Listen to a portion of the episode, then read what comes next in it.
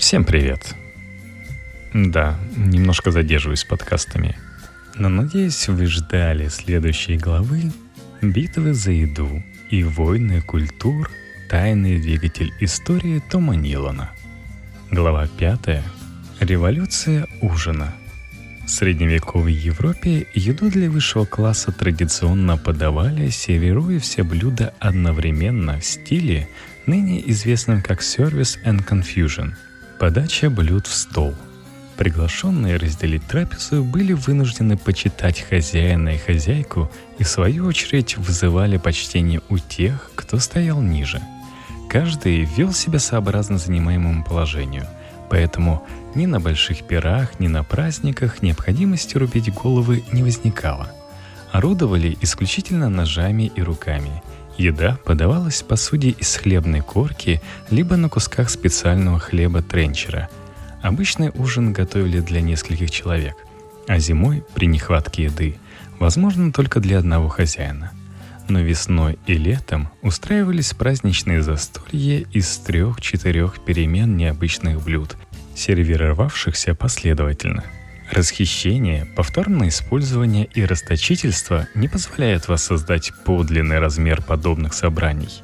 Но мероприятия, вне сомнения, были весьма шумные и требовали полного состава поваров, слуг и специалистов, таких как, например, священник для благословения трапезы, отведыватель, проверяющий яства на наличие в них яда, и, конечно же, носители волшебных чаш для королевского пира – Кухня в те времена представляла собой слабо контролируемое пожарище, которое обычно располагалось на некотором отдалении от обеденных помещений и часто в отдельно стоящем здании.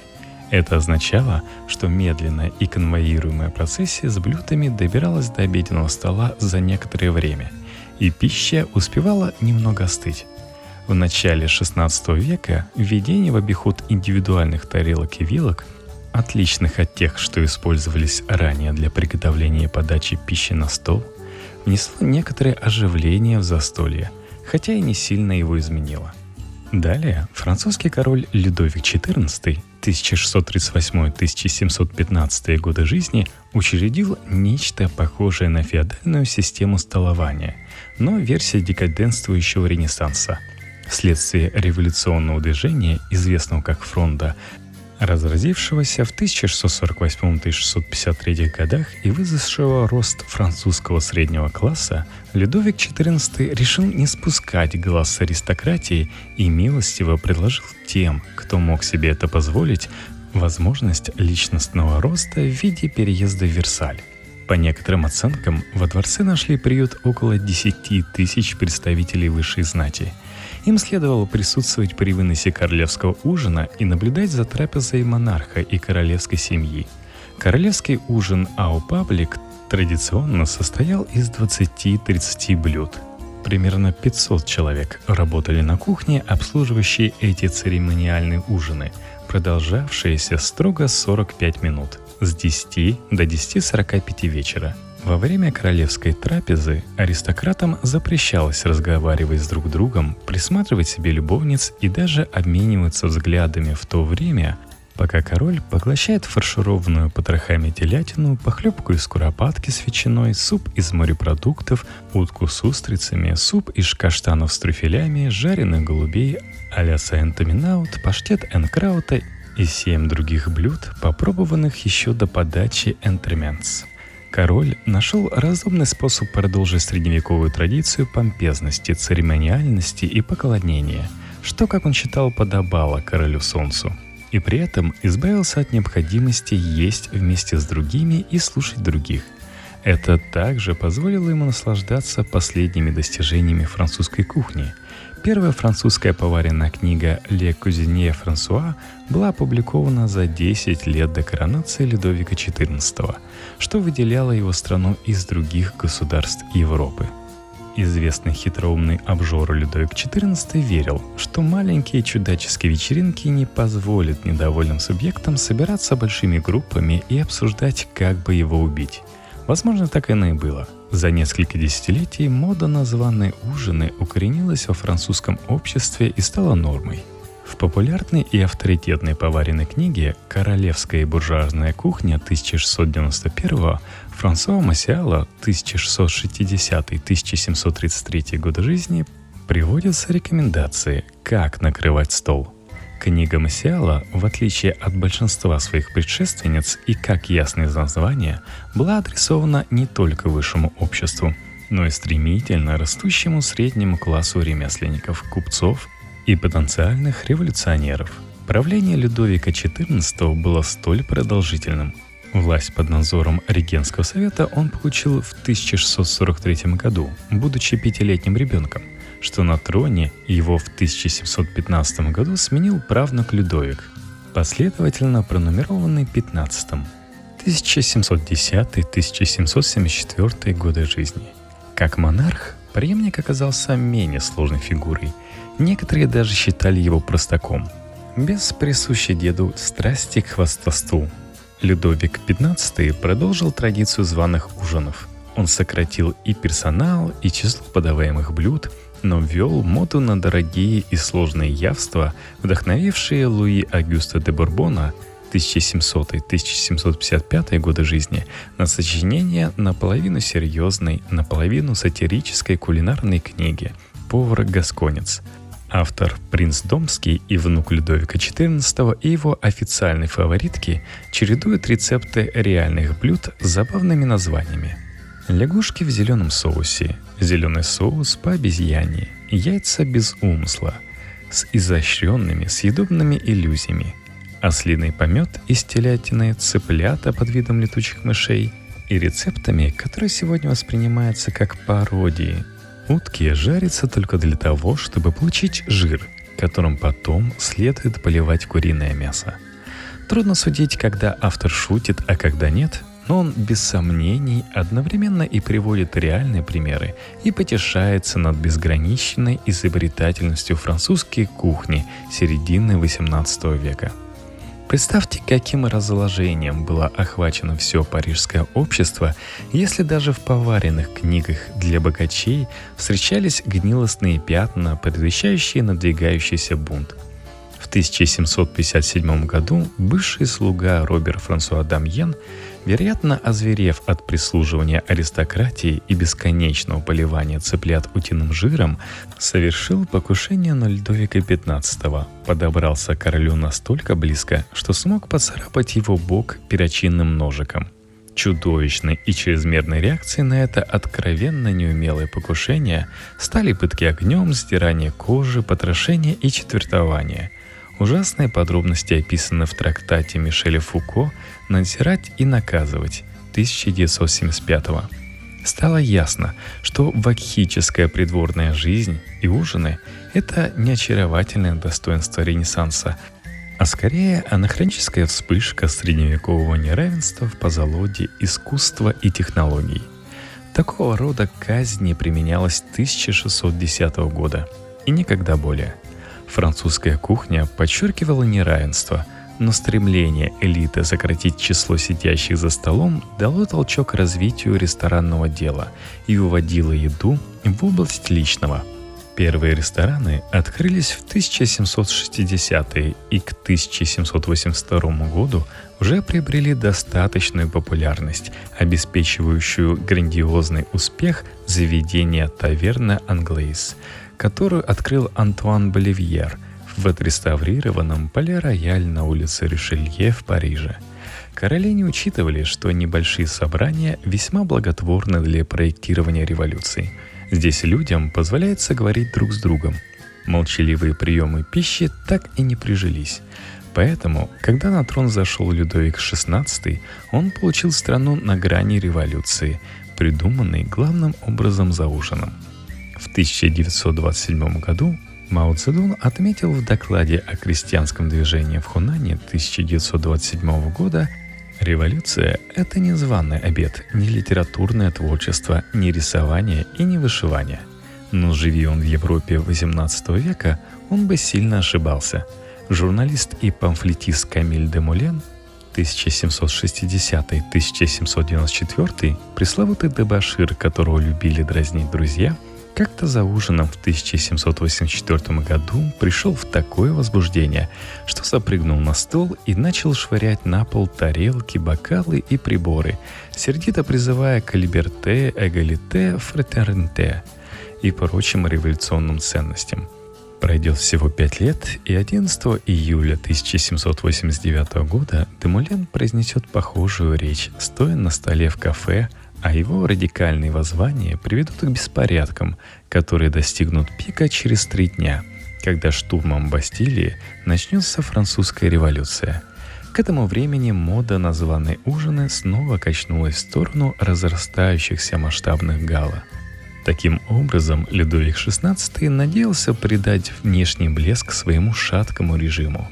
Но все закончилось революцией – сбылись проницательные предвидения Людовика XIV, и большие группы людей сплотились в желании убить короля.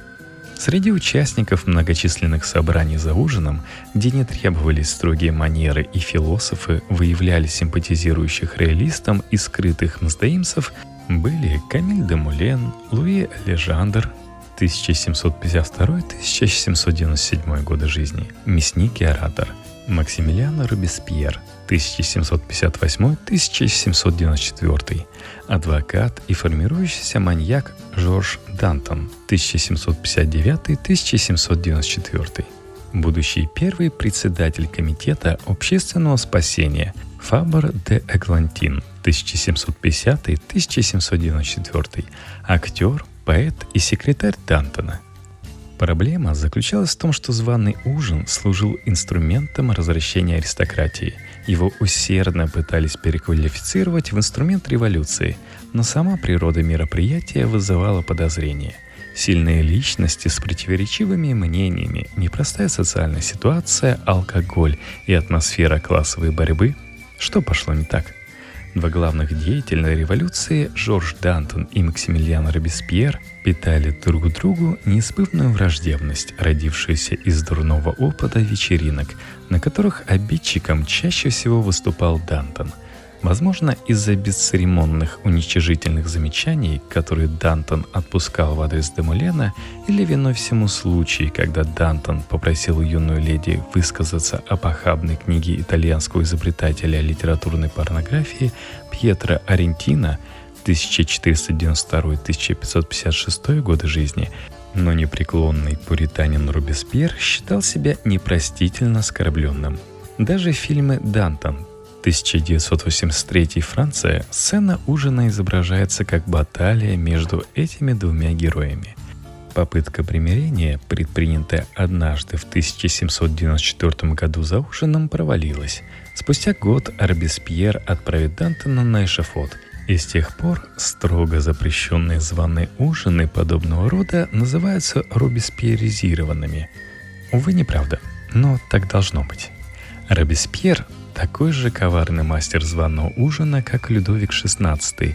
На революционных суаре весь превращался в слух и на еду почти не отвлекался.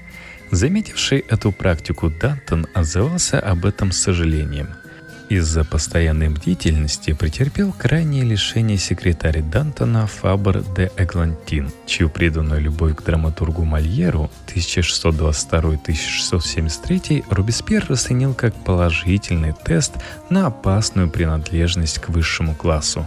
В итоге Фабр де Эглантин тоже оказался на эшафоте. Но все могло сработать и по-другому – Луи Лежандер, который по всем признакам должен был последовать на казнь вслед за Дантоном или даже опередить его, спасся исключительно благодаря колкостям, которые он постоянно говорил за ужином в адрес Дантона, его образа жизни и пристрастия к роскоши. Замысловатое завершение спектра революционных действий происходило, как вы догадываетесь, в том числе и за накрытым столом – предшествующий период особую роль сыграли две главные фигуры. Граф Анаре Габриэль Рикетти де Мирабо 1749-1791 годы жизни, опальный аристократ, возобновивший политическую карьеру в качестве переговорщика между королем и революционерами, и Чарльз Морис де Тайлеран Перегор 1754-1838 годы жизни – епископ и советник Людовика XVI, а позднее Наполеона, Людовика XVIII и Луи Филиппа. После штурма Бастилии в 1789 году Людовик XVI сосредоточил усилия на том, чтобы спасти собственную власть от полного краха.